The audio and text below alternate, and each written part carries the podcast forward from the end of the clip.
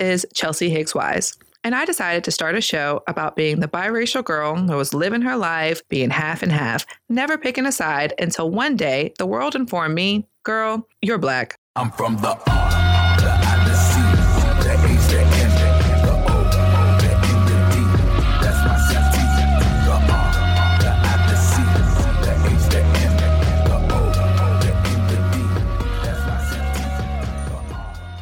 listening to Race Capital with Chelsea Higgs Wise. and Kat Maudlin Jackson. So before we dive into the conversation today, it's time to chat a little bit about what's on our radar in the news. Kat, you want to go first? Well, I will just start off by saying Ramadan Kareem to our Muslim listeners. Ramadan started as of this recording a week and a half ago. So may you all have a very wonderful holiday. Very nice. Yes. I want to just talk about a little bit what's on my radar locally first. That we are going to have a fifth district election this year in November, a special election. And we already know that Thad Williamson, a former senior director advisor of Mayor Stoney, has put a very soft announcement out saying that he's considering Considering in air quotes. in air quotes. And there is a link to his website where you can sign up for emails and keep up to date with his decision. But everyone keep watch for what's going to happen in that fifth district here in RVA. And while we're on the keeping your eyes peeled civic engagement vein, I just want to point out that VCU is holding forums and Q&A sessions right now with each of the four candidates for the university's new chief of police. Yes. So those are going to be taking place in the middle of the day in May and June because, you know, that's a reasonable time to expect people to attend. Especially students who aren't they at home Yeah. in the yeah. summer? This is Yep. very intentional to make sure they are have top engagement, I see. Right, right. And they will be recorded, video will be posted. But the key thing here is that if anybody wants to submit feedback on this, you can do so online. And the deadline for that is Friday, June 7th. I'd also like to bring up in Virginia news that Senator Jen McClellan announced that she started a new PAC, Virginia United. I saw that. hmm which is giving all of us the feels that maybe she's running for an even bigger office, Madam Governor, which would be amazing. So that's just kind of what's on the ground rumor mill, but congratulations to Senator McClellan on that PAC. Another tidbit locally, um, Mhm. statewide. Today is May 15th. Which means that we are in the middle of the month that Governor Northam just designated as Second Chance Month. I'm sorry? Wait, what? Wait, what? That that is right, Chelsea and the world. Governor Northam has designated May Oh. as Second Chance Month, so y'all can. Kat, I need you to tell me right now, right now, what is this? Hi, we don't have time. I need everyone to understand that Kat doesn't give me a heads up about what she's about to say, and she knows she just triggered something. But I'm gonna focus and be like, this is Second Chance Month. Is he asking for a second? We don't, we don't have time for that. But all right, not Mental Health Month. That's not what May is about, by Nope. the way. No, not transportation, Second Chance Month because we all need a second chance. especially white men. Oh, oh my goodness. Just cause, okay. All right. So, also in Virginia policing, specifically here in our backyard of Richmond, last week we learned that the RPD officer who threatened children, black students outside of Albert Hill Middle School, has rescinded his offer to apologize to the students publicly. Yes. He said he could not handle it. Look, I'm really at the point of all right, he did something wrong. He didn't get fired as soon as this happened. All right, we're going to do some mediation. I appreciate Dr. Ram Bhagat doing that and being in that space for the students, the parents, and this officer. But now that he's publicly saying he can't face it, I do believe that this should be really looked at. Could he perform his job? At this point, you're not keeping promises to the community, the inappropriate conduct, code of conduct. I do. I don't understand why we aren't seeing more advocacy for this officer to be terminated completely. And if I was in any type of leadership, I would not want that officer walking around and not being able to fully acknowledge and recognize his own harm in this community and being able to keep the job, the same job that perpetuates the mistrust of the community. They have not officially released his name, which again drives me nuts and up against a wall because of the protections that the people in blue get versus Black lives versus people, Richmonders, and that protection of his name is ridiculous. I will say that just watching the Twitter sphere, the name has been put out there allegedly who this was. If you are happen to follow the queer crimer, you might have seen that on Twitter. But that tells you a lot about Richmond Police Department, about the administration, about city council, and just how complicit we are right now with policing. In other news, oh, let's just stay on this policing then. I'm gonna go. National policing, if we're still here, we learned last week as well about extra evidence in the Sandra Bland case. And we learned that there was a video from her cell phone that was not introduced in court and really negates the officer's claim that he was in fear for his life when he was demanding that Sandra Bland step out of the car. A lot of that testimony was like when she grabbed her phone or her cigarettes, that's when he didn't know what she was grabbing for and he was in fear.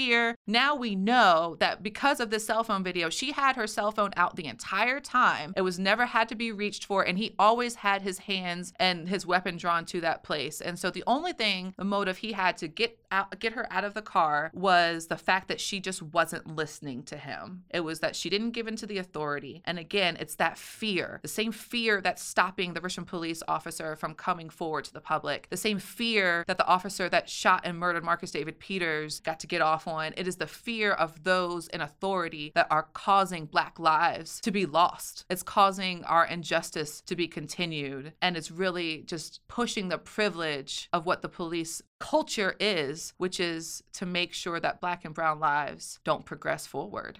One thing I do want to also bring attention to is that life was brought into the world. Yes. The royal baby. The, royal baby has arrived. At this point, we don't know the baby's name. no, no, oh, no. do we? it, it came out earlier today. Today, when I'm talking, being May 8th. Oh, imagine that. I haven't been following Yeah. the royal It's baby. it's something all kinds of Is it Jamal? magical. Come on. well, because we know CNN is asking. Was it CNN asking how black will the ah! baby be? Oh my gosh. Yeah, no. And Foolishness. foolishness. And as a biracial baby myself, I will just go ahead and say that that baby will be asked, How black are you for the rest of his life? Because that is the interaction that we get from black, brown, and white people is, Well, tell me about your black experience. Is it really black? So on his very first day of birth, he got that question. Welcome to the world, Archie Harrison Mountbatten Windsor. Wow. I'm not even gonna try to repeat that. oh, Archie. Gosh. I appreciate Meghan. I, I wish we had gone a little bit harder for something, something with a little flavor to it, but I, I get it. That's a lot of pressure over there. That's a lot of pressure. That's a lot of pressure. But you know what? Archie is still a black ass name because the baby's black. So welcome, Archie.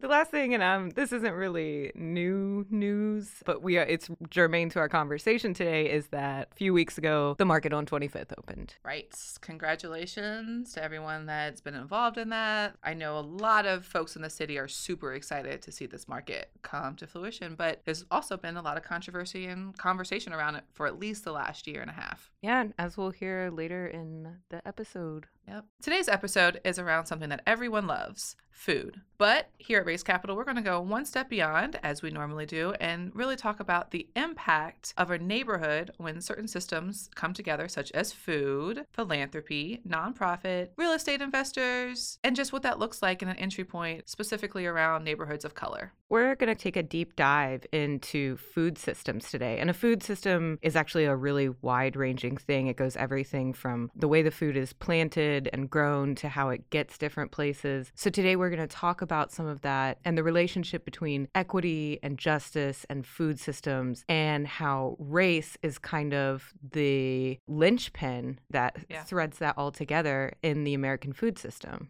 This episode is actually the first episode in a new series that we're going to have occasionally. We're going to have episodes that fall under a section that we like to call There Goes the Neighborhood. And the topic of food fits right in here because exactly what you just said, Kat, about the systems that bring food into our neighborhood, how that impacts our health, how that impacts just development in the neighborhood, what a neighborhood looks like, and who lives there, and who gets to live there. And so that's kind of what There Goes the Neighborhood is all about, is about shifting spaces in Richmond and the melding segregation, desegregation, shifting of populations in black and white communities. Right. And in order to understand that, we have to have a historical lens on how these racial dynamics and decisions have been very intentional right here in our city as well as across the country. And today's guest can do just that. We're excited to invite Duron Chavis. Duron has these conversations all over. In fact, you can find some of this information and more of him really diving into this on a fantastic article called Fighting for Food Justice in a Gentrified Richmond by Kat Maudlin Jackson, our own. So, big shout out to RVA Magazine for running that article and holding that conversation. And we're going to continue it right here, right now. Oh, Today on oh,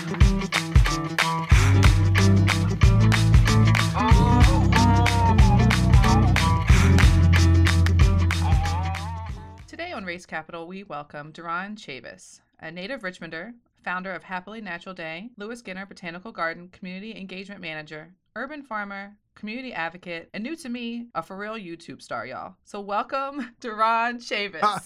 hey. I don't know what that means. Uh, It means I followed you on YouTube and you have 27,000 followers, subscribers. I was like, okay, You better share your message. I know not what to do with that. I have so much power. it, did. Was- it, it got me really excited though because I see that there is a following for the conversations you're having outside of Richmond. I know damn well all 27 grand of those are not, thousand of those are not in Richmond. Uh, it's it's um yeah, there's a lot of people that follow the channel because it's you know it's a lot of different topics you know that we got on there. I mean, there's a lot of different types of people that we've engaged with or that we're sharing you know information from. Mhm. And so, um, you know, everything from urban ag to Black history to healthy eating, you know, it's just a wide array. And so, folks are coming from all these different places. I, I don't pay attention to any of my comments. All that, anything that comes to my YouTube channel is on mute. That's so weird because Is this, was that on purpose? yeah, because I can't really deal. It's Okay. like I can't I can't respond. Like some people are very interactive on their channel. Yes. I, I y'all talk amongst yourselves. Right. You right. know, you and- put it out there. and enjoy. Have a great time with it. You know, if this is if floats your boat, share, share, share. You know, so yeah, it's it's been cool. I just found out that I had that many followers though, like maybe like a couple years ago, Okay. because I had put a whole bunch of videos on my page Uh huh. And then just left it and went back and was like, oh, oh, we got a little check in here. There's some money in this thing. Okay, let's do it. Okay, let's do it. So, I mean, you've been doing this for a long time. How long would you say you've been in the social justice work? I start with working at the Black History Museum Mhm. in 2002.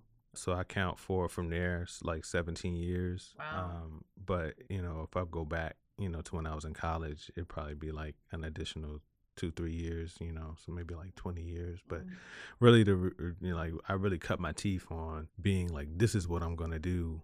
Is Mhm. when I was at the uh, Black History Museum. Right. Yeah.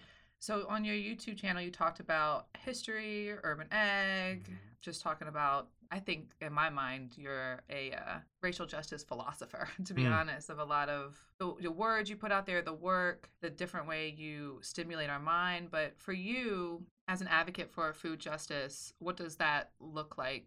What that looks like for me is I give deference to the elders that, you know, wrap their arms around me in my early years of, of being an activist. First, the black women that, you know, introduced me to Garveyism, that introduced me to holistic health and wellness, that took me up and down the East Coast from Harlem to Brooklyn. Can you um, explain really quickly Garveyism for folks that may Oh, um, Marcus Garvey was a Pan African organizer. He was the founder of the Universal Negro Improvement Association and African Communities League. In the early 1900s, his work revolved around engaging people of African ancestry across the diaspora around finding ways to build self determination Mhm. and self sufficiency through economics, business, politics, arts. I mean, he's most famous, or at least as a misnomer, for the Back to Africa movement. People think about Marcus Garvey and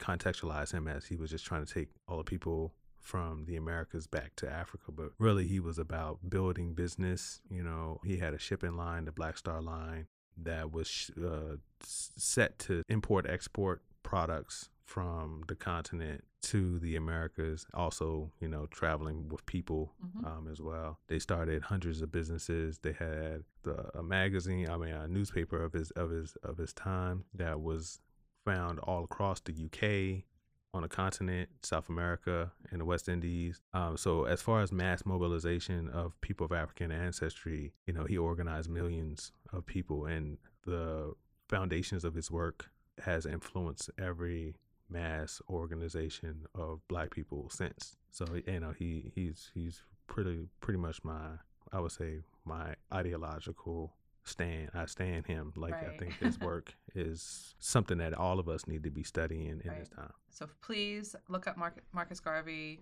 Marcus Garvey Day, August 17th. Mm-hmm. There are events around town that celebrate him and Mhm. that work. So coming from that stance, you started a Black History Museum. Yes. You, but even throughout, you've gotten mentorship. Yeah. So so so so yeah. Um, black women embraced me and introduced me to people all across you know the Eastern shore board that were doing work around cultural identity and black nationalism, self determination for people of African ancestry, from all the way from down to Atlanta up to Harlem. Right. And so in that work, I met farmers. You know, I met folks that were already advocates for urban agriculture in different places. But here in Richmond, through Happily Natural Day, I met African American farmers from Virginia, from Gordonsville, from Brunswick County. You know, And just for, sorry to interrupt, and just Mhm. for the listeners who might not know, can you describe Happily Natural Day? Oh yeah, so uh, Happily Natural Day is a uh, uh, African Center festival that we founded in 2003 that's dedicated to cultural identity, holistic health and wellness, and social change. Like the whole premise of the festival is around is around people of African ancestry loving themselves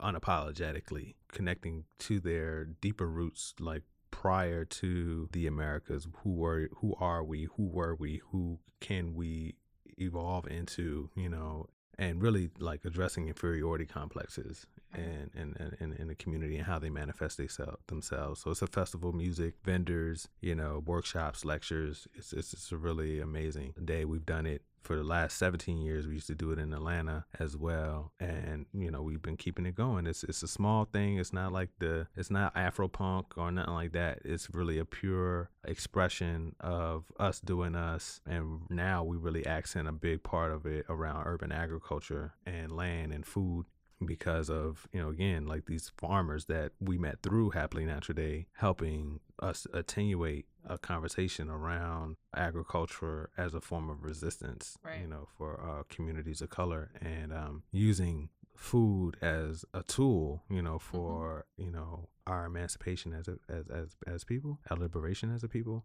so it's been it's it's it's that's the ride for me like in terms of food justice. Like i came into this work not purely from like trying to address a food desert or anything like that. I was already rooted and connected to farmers on a rural level who were growing food. And you know i kind of got into this gardening slash farming space with a clear like understanding like this is about economic empowerment you know for our community and you know the transformation of the built environment like all that stuff has multifaceted layers and Right. that all that stuff is of benefit but at the core Mhm. you know we're talking about food justice we're talking about land justice we're talking about environmental justice like all of these things intersect you know in this work and yeah uh, so do you have a date for Happily Natural Day this year? yeah, uh, Happily, Happily Natural Day is August 31st. We are playing with doing Sunday event. Me and my brother Methuselah from Atlanta we have been talking about doing a dinner at the Fifth District Mini Farm. We We're still working out the kinks, but it, what what what it feels, what it seems like is going to happen is that we'll have Happily Natural Day on Saturday, and then we're going to be doing another event on Sunday. So it'll be like a weekend lockdown. How can people follow that? Happily Natural Day uh, is on Facebook. Just look up happily the the Happily Natural Day Festival, the Happily Natural Festival. It's on Instagram, Happily Natural Festival, I think, and then yeah, the website, thenaturalfestival.com.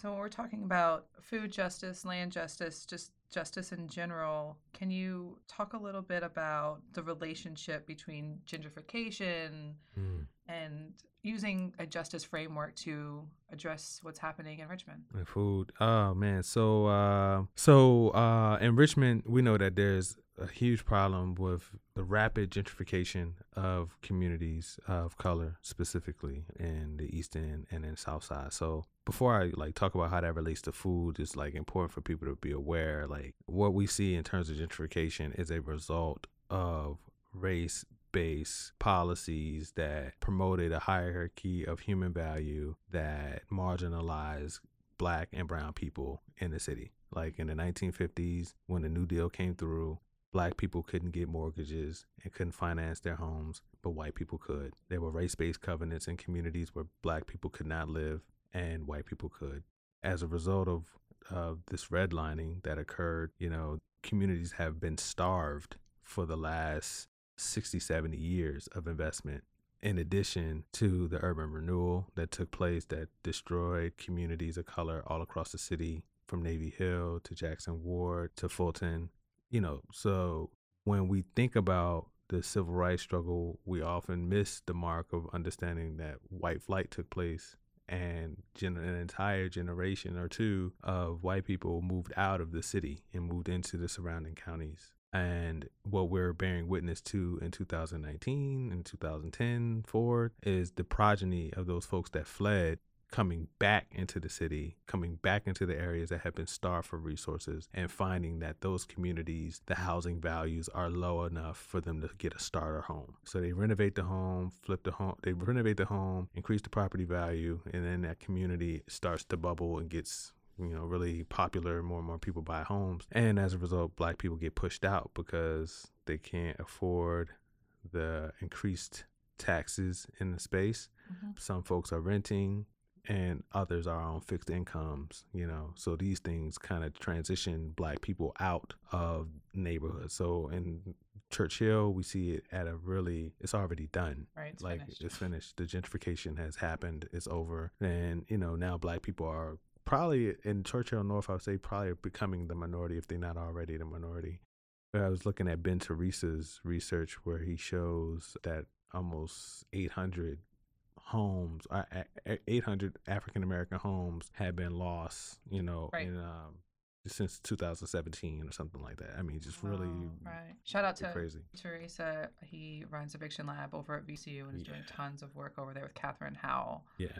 So saying all that to say, like this food conversation intersects with gentrification in a really unique way Right. because in communities of color, there is because of the redlining, the same areas that we are seeing the gentrification happen are also the same areas that have high concentrations of vacant property, vacant and blighted property in the city. These are the same areas that do not have access to healthy food. These are the same areas that have large swathes of impervious surface or where literally the block is hotter, you know, because there's no tree canopy. These are also the same areas that experience transit inequity. So, you know, the buses are not running as in, in the same way as in other places. You know, so it's like stackable pathologies in, in these communities. So what we've been doing and what we saw is, you know, there's an opportunity in the fact that all of these vacant properties exist and that people could literally take on these properties, transform them into beautiful green spaces that could increase access, increase their access to healthy food, increase the community connectivity, also increase uh, the tree canopy and reduce, you know, some of the pressure in terms of that. So for communities of color, it's a unique space, but at the same time, it's also a unique space for white-led nonprofits. So when we did when we when we first started in this work, or when we first started this, when I first started as a you know doing urban ag in the city, there were already African American men that were doing gardening, mm-hmm. right? But they weren't framing it in like that food desert context or anything like that. So I ended up doing an event with uh, farmers, and what they said is that they farm. They don't really have time to bring food into the community. I mean, they can, but there needs to be a, uh, there needs to be somebody on the other side that's in the community that can help logistically with Yeah, that. yeah. So you know, early in the work, 2008, we started doing pop-up markets. The Richmond Noir Market was basically us aggregating produce and serving as a supply chain nub hub for black farmers and bringing that hub into communities that didn't have access to a grocery store. So we did it first at in Church Hill at what is now what is that? It it, it uh God, it's it's um the name of it is the tip of my tongue. Discovery was Mm. the place.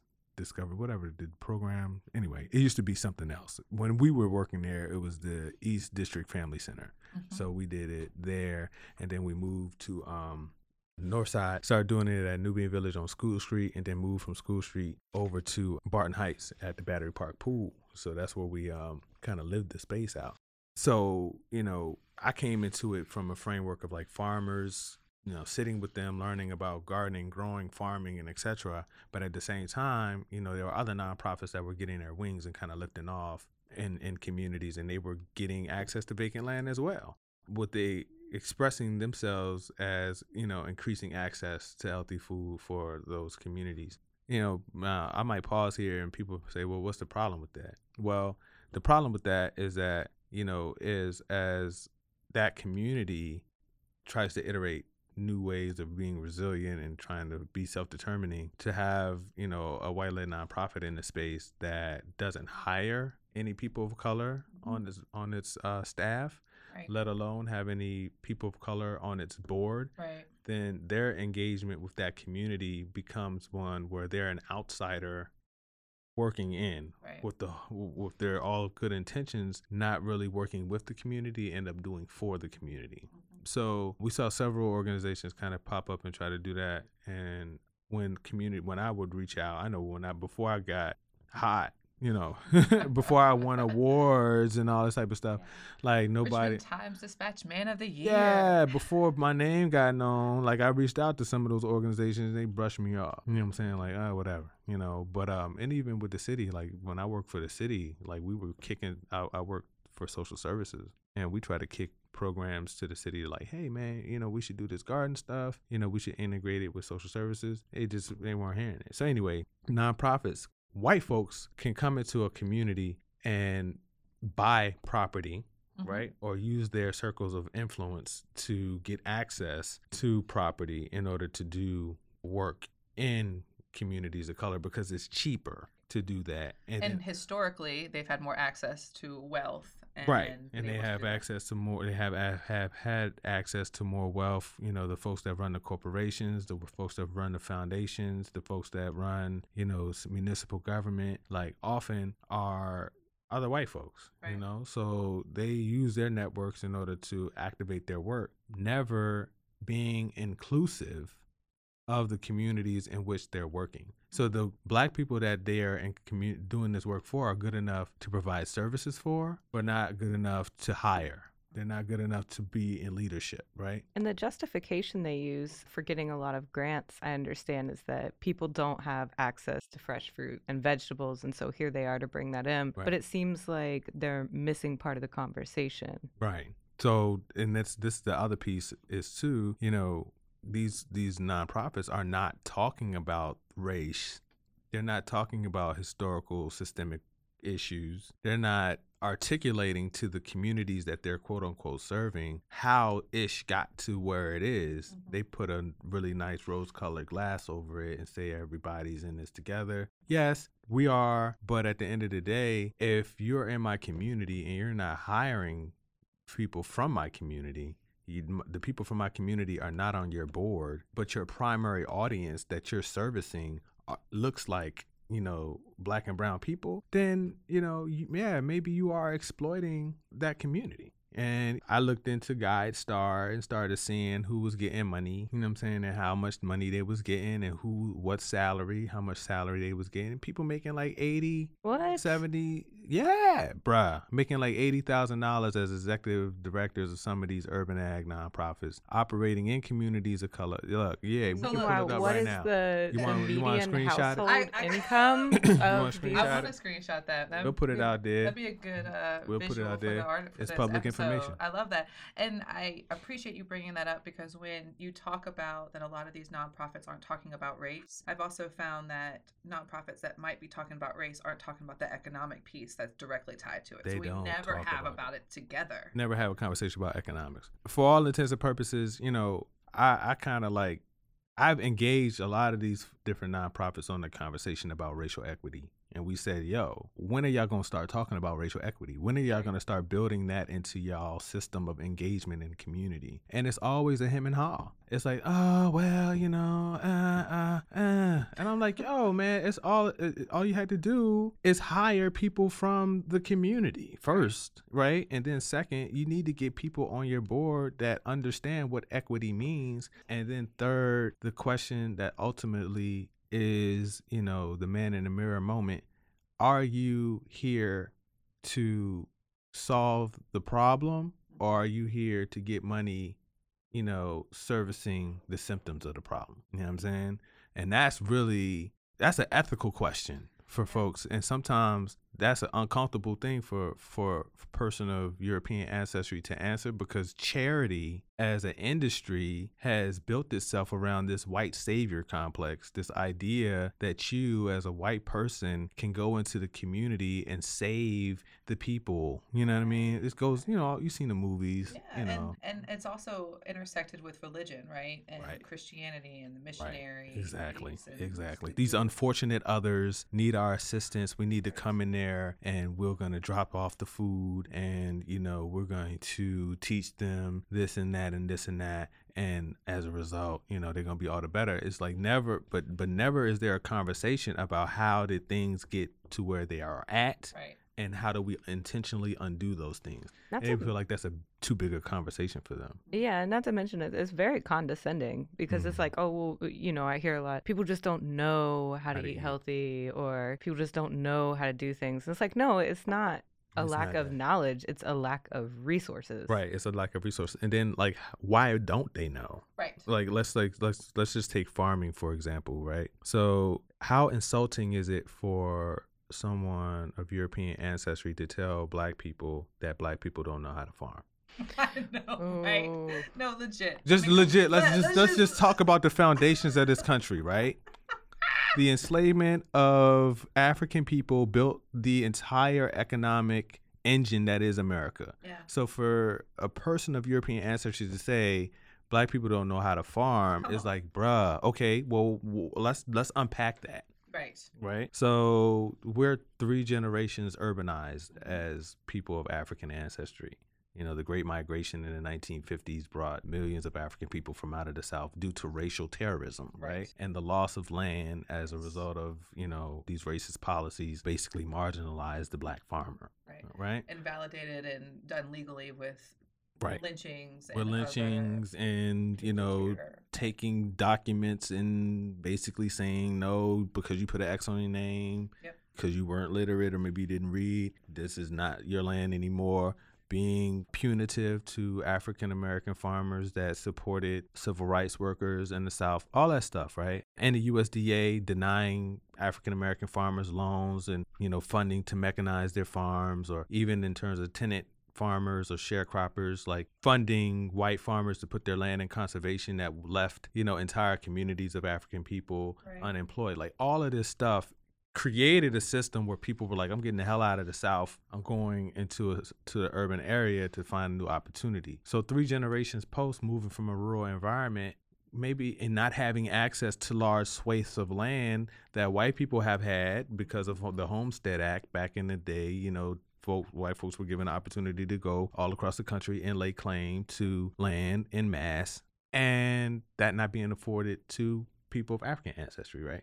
So who has land, who doesn't? Like that's that's another conversation. Who farms and who doesn't? Who still is successfully farming because of these race-based policies that occurred, and who's not? And so, if you don't know that history, you might be ignorant enough to ask the question or say the statement that black people don't know how to farm. Right. And and, and and even in unpacking why they don't know how to farm or why why because legit like there are black people in communities of color that don't know anything about farming or mm-hmm. their reference point to farming is slavery and that's it. Yes. And so it's like okay, who disconnected you from the land? You know what I'm saying? And how were you disconnected from the land? And then I mean it gets deep because I think about people like every elementary school kid in the country learns about George Washington Carver every February. We learn about him. Yep. So Just February. yeah, just February. But Yeah. but and, and but the thing is, is like we learn about him, but we don't understand. We don't hear about how pivotal his research was Right. in terms of building the foundations of what we call the modern organic movement, regenerative farming. This guy was talking about composting. This guy was talking about cover cropping. This guy was talking was literally taking the farm on the road. The foundation for the modern cooperative extension starts with George Washington Carver collaborating with Booker T. Washington at Tuskegee, right? Yes. We don't hear about W.B. Du Bois doing his sociological research in the South, connecting with black farmers. You know, we don't hear about Fannie Lou Hamer being a farmer, getting into the civil rights movement, you know, Mississippi Democratic Convention. She catalyzes, you know, what's going on in the travesties in the South. After the Voting Rights Act is passed and Civil Rights Act is passed, she goes back to farming with the same idea of building self self determination, self sufficiency for communities of color. So we don't. Nobody's interpreting that. Nobody's explaining. Nobody's teaching this continuum of connectivity to the land that we've had as as African people, and even just in terms of diet. Like we hear about soul food, right? Yes. Uh, so people like talk this. about like us eating, you know, unhealthy and stuff like that. You know, if you talk to an elder or somebody that grew up in a rural environment, they'll tell you that they weren't eating pig all the time. They weren't eating chicken all the time. They're primarily plant-based diets because who can afford to kill all the chickens every night? Like, just think about it. Like logically, No, think Yeah, about really, it. The first time you said that to me, I was just like, no, that that makes all the sense. Right. Like, Right. If you have a farm as a family, you're Yes. growing your food. It's not like Yeah. you can go to the market every day. Right. You're a sharecropper. You're working for, you know, or a tenant farmer. You're working in a rural environment. You might do this or do that, but you're primarily growing the food for Right. your family, Right. right? Right. Yeah. So in that space, well, I raised, I have six chickens at my house, so it's a lot. But if I have land, you know, maybe I can grow more. But just the idea of killing the chickens Yeah. every, killing chickens every day Right. Right. to eat or killing slaughtering your pigs every day it's like these pigs are a part of your entire you know farm process it's Right. like you might kill you might slaughter for a special occasion Right. Right. Right. But it's not like you're doing it every day Chickens are not finite right chickens or are not i- infinite. infinite. yeah it's not you don't have infinite chickens on the farm you don't have infinite you might have eh, you got plenty of eggs Right. you know what I'm saying? You Right. might end up smoking, you might end up slaughtering a pig and then smoking to preserve, you know, for days to come. But it's not like that was our primary food source. And so Right. All of these things intersect and interweave into, you know, what we see that is lacking in terms of engagement by white led urban ag nonprofits and communities of color, not just in Richmond. Right. This is nationally. Right. You know what I'm saying? This Right. is all across the country. This is even going into like developing countries. You know, Mhm, like mhm. there are white folks that go into a developing country say we're gonna teach these people how to farm. Like, bruh, like like how you Yeah. gonna teach like maybe there's a conversation need to be had about the equipment that they need, you know what I'm saying? Ac- Right. again, back to access to resources. So, talking about There Goes the Neighborhood, we've done a really, I think you've done an amazing job of telling us about historically what got us here to where the neighborhood is now Right. and where it's going. I'd love to hear your thoughts about the new 25th Market, Mm. Our market at 25th Street. And the market at 25th Street opened up just a couple weeks ago, Right. and it is framing itself as a community market and bringing in businesses from around the community. It's not just a grocery store, it is Right. something different, it's Right. a different place. It is really being pushed out there as something we've never seen before in Richmond, and it is happening in Church Hill, which we know we just talked about is been gentrified to the fullest. Certainly. And I've heard them talk about food justice in this conversation. The grocery store at Market 25th is not an example of food justice. It's not an example of food justice. It's an example of a white philanthropist coming into a community saying that he wanted to build a grocery store and then finding another white guy to run said grocery store in a community that was already gentrified. What do you say to the people who say, "Oh, we have black vendors here"? That's great. And So that's an amazing thing. Like creating a supply chain is amazing and creating an opportunity for folks to distribute their products is mm-hmm. great, but the community does not own the distribution point. Mm. So, in a conversation about food justice, if it's truly just, then said community that is indigenous. So, let me back up. So, people, so Church Hill is a unique situation. Church Hill has been invested in and has had a magnifying lens over top of it for at least 20 years. Like people saying it's, you know, it's a food desert, it's high concentrated poverty, what we need to do about Church Hill. So Church Hill has already been the the, the, the, wave of newcomers into Church Hill has already been ongoing, right? Before way before there was a market at 25th. So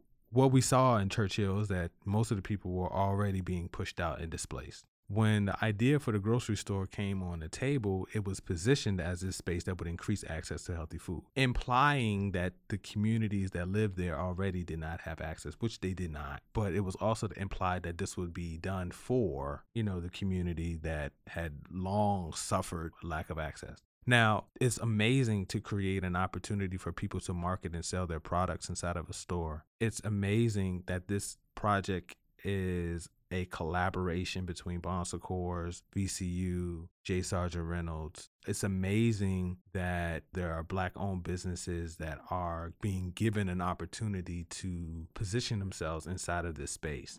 What I think would have been even more amazing is if the store and its subsequent buildings around that collaboration would have been built by black contractors. Because and we had that conversation. And we were told that black contractors were not ready which was just insane to me because i knew i i, I was in the meeting passed the card and contact for a black contractor that had just built the black history museum the armory Mhm. on um, Leigh street. So i said okay well if he could build the armory how is it that he can't get a contract from you guys to build any element you know, on, on a on a on a on a on a very intimate level of this development. And this is from the you know the folks at the top. So it's okay that no black contractors would build the store. That communities, they, that, but they would hire from the community. So that so just just parse that out.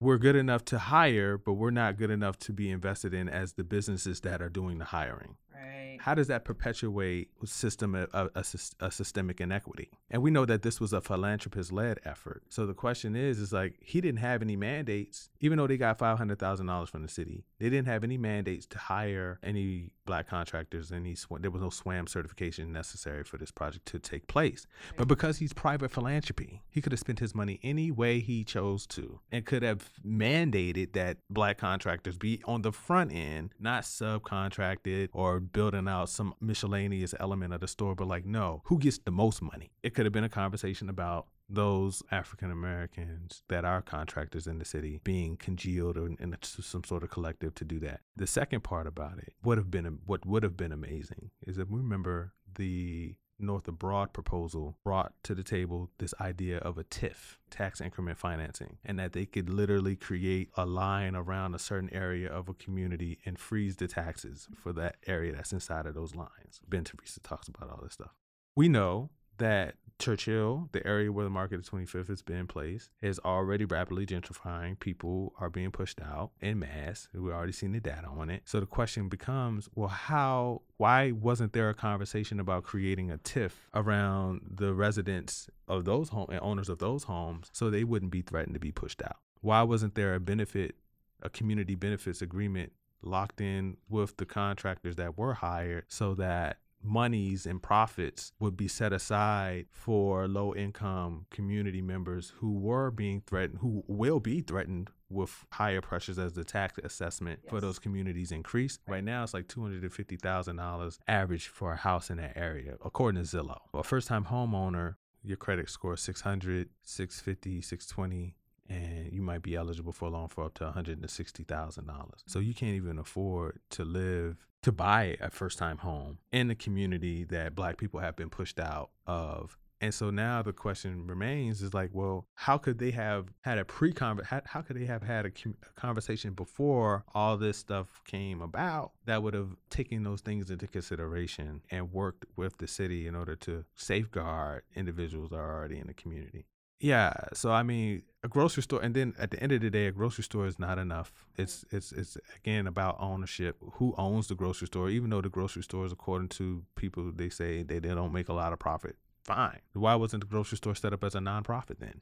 If, mm-hmm. if if we if we love to tote that line that grocery stores don't make a lot of money, then we have a huge philanthropic community. Why didn't we make it a nonprofit and thereby philanthropic dollars could have been built in? You know, board of supervisors, you know, could have been populated by community members of color that were already inherently living in that community. These are the questions Right. that I asked, but I think they did a great job with getting the design right. They spent a lot of energy on making sure that this, you know, the store had the look and feel that was representative of what Church Hill residents or indigenous Church Hill residents would want. There's a lot of, like you said, there's a lot of local products. You know, folks are catching a wave by having their, you know, stuff inside of the store. There's been some issues. People have been talking about the prices. You know, like somebody was telling me today that they would get one cereal from Food Lion that's like three dollars, and they went into the store and saw it at the market at 25th for six dollars.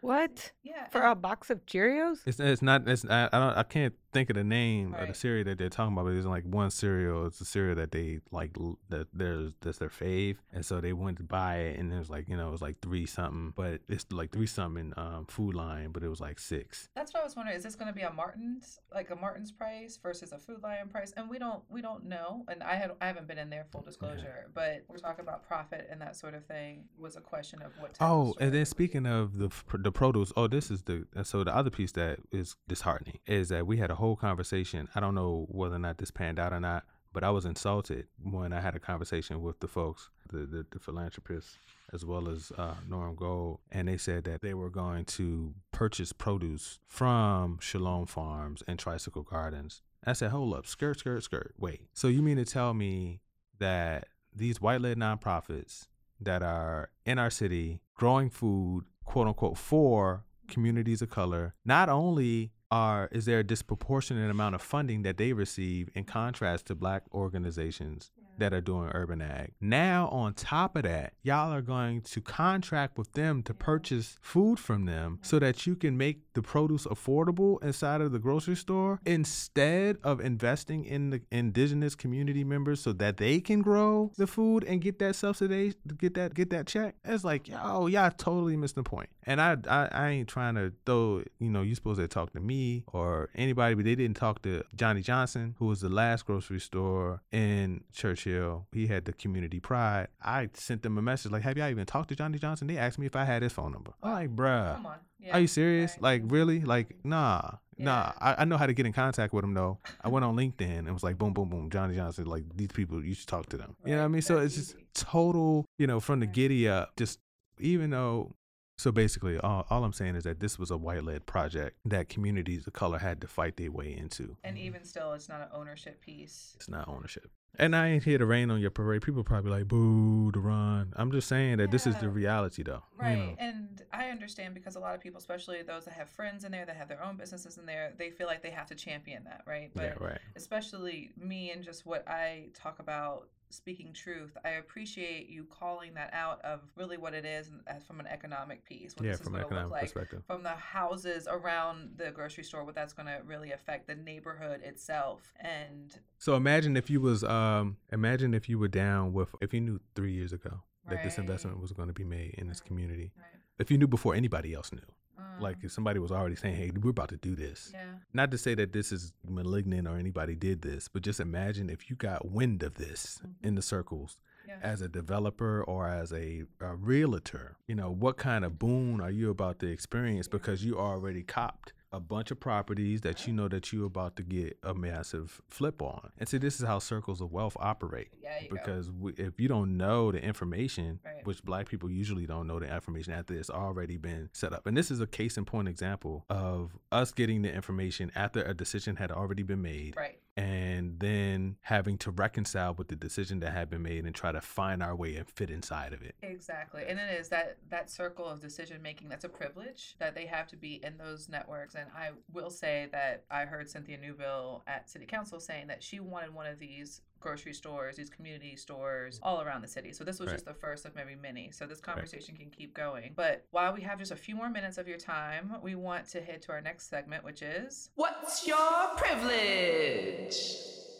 What's Your Privilege is a segment where we invite our guests to talk about what privilege that they experience and how they use that to disrupt the myth of white supremacy within their ecosystem. So, Mr. Chavis, I'm black of African ancestry. I'm not of Latinx ancestry. You know, I'm not of indigenous South American or Mexican or anything of that nature. So I'm not an immigrant. And as a result, I have the privilege of not having to worry about ICE Mm. coming and messing with my family or deporting anyone in my family as a result of the activism that I do on community. I am privileged to have two legs, so I'm and that are functional. So I, I'm not differently abled. I am heterosexual, so I don't experience discrimination on the basis of my sexuality. Yeah, I'm male. there you go. I was like, come on, Duron, you got it. You're gonna say it for me? I'm But yeah. male, so yeah, I don't have to deal with gender inequity. I Mhm. don't have to deal with the same level of systemic issues that my sisters had to experience. You don't have to list all of them, but you. Uh, That's that's what I got right now. okay. So how do you use those spaces?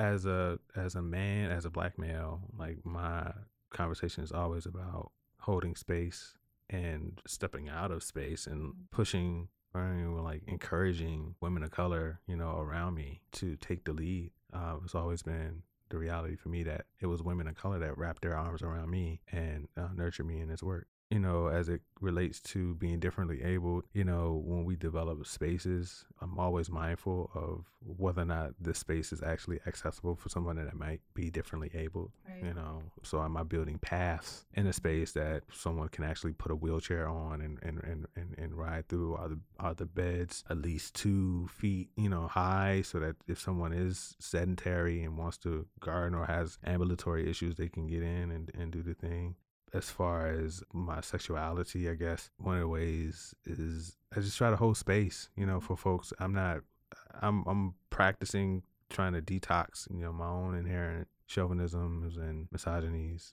um, so i don't know you for that, Duron. And I'll just very quickly say that my privilege that I'd like to highlight this week is one of transportation and having accessible transportation to get where I need to go because I do live in Southside where we do not have access to a grocery store. So I'm able to get in my car and head to the nearest store or maybe one that's not so near so I can get better pricing. Mhm. that is my privilege this week as we talk about there goes our neighborhood and I can actually drive out of my neighborhood to get what I Mm. need. Mm, yeah, thanks for that Yeah, thank you so much, Duron, for being here. thank you I have a feeling I will be inviting you back, especially as we continue on with the segment of There Goes the Neighborhood and all that you're doing. So thank you for your work. Thank you for your 20 plus years. no thank you for giving me the opportunity to be on your platform And how can people follow you? i'm at Duron Chavis on everything facebook social media uh, instagram twitter you know it's Duron Chavis You- YouTube, Duron Chavis. yeah youtube though Yo, I hit that. I Do was not so power- proud of you, though. I was like, yes, Duron.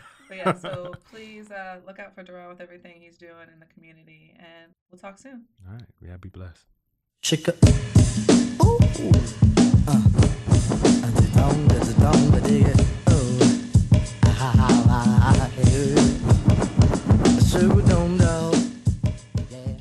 conversation with Duron, we talked a lot about Church Hill, but I have a very personal connection to Southside, being that's where my family's from, that's where I live right now. And watching the changes in Southside that are happening, as well as what isn't happening. I've been back in Southside formally now for a year and a half. And as I mentioned earlier, the biggest part of my transition is finding a grocery store. I used to live over in Scott's Addition where we had plenty of access to the Kroger and Aldi, but now I have to make a deliberate plan to do that. So, what if I just want a sandwich or something? We've got Brewer's Cafe, but otherwise, not a whole lot of options that I know of being around the neighborhood for a long time. I drove down Perry Street the other day. I did not even recognize it, Kat. The condos, townhouses, or whatever is over there now.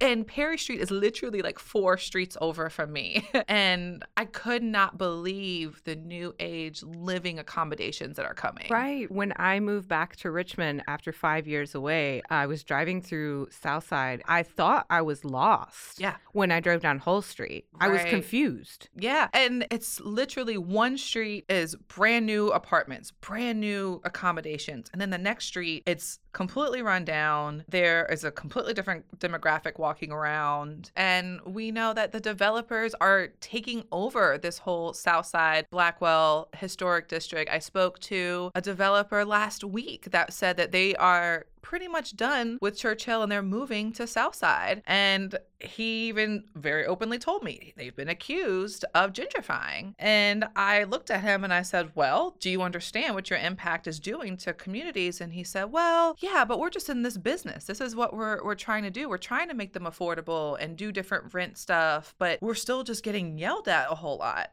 And what we see in that conversation of affordable housing a lot of the times when it comes to these developments is typically it has, there's one, only a handful of units in these buildings. Yep. Very few. It's very competitive process. And two, the qualification for income is about 60% of AMI. AMI is area median income, or yeah, I think it's area Yep. median income Right. which is not a lot of money, but it's not, that is still not an accessible price point for folks with low incomes. Right. And remembering that the AMI looks at region, right? So Chesterfield, Henrico, financials, economic income, not just the city and the actual space of that medium income for that area. So it's ridiculous that our city council, our city administration is making affordable housing choices based on a regional number. Like right there, that talks about the ine- inequities that Duron also talked about, about systems, policies that are set up for black and brown neighborhoods to not have a chance to really make and have these resources and benefits to where they can build again after historic wrongs, harms. Those same policies that have hit us for generations are still really being impacted, impacting us today. So in Southside, you know, I I'm watching a lot of amazing things happen and black folks really stepping up, just like we've always done, and claiming space. But even for like a restaurant, Pig and Brew, that has been vandalized multiple times and mm-hmm. had to close down, and had a lot of the developers and affluent neighbors around saying that they should close, they're bringing danger to the neighborhood. But truly, they keep opening up, and I give it to them. They're not going anywhere. They're going to try and stay there as long as they can. And I think it's important for us to recognize that resilience, mm-hmm. whether we agree or whether we see it as who they are and just really trying to build their own in their own neighborhood or not. We have to respect that resilience that's coming from these different black businesses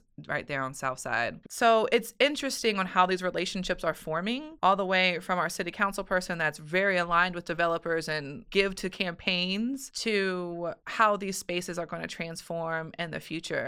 So it has gone to officially Manchester, right? Not the South Side. It's not downtown. If if you've been around South Side long enough, you know that that area they used to just call that downtown, um, because it was so close to the bottom. And now, I'm scared to even call it by name because it is always like the Manchester, South Side, Blackwell. I don't even recognize it anymore, and that's sad. That's I don't know, Kat. It's just this is happening in all different parts of the city. And if we don't use our voices soon enough, just like Duron said, these whispers and conversations, decisions are being made years in advance. So by the time we recognize what's happening, we're just trying to fit in, push in the door, use our voices that may be deemed as loud, aggressive, criminal, threatening.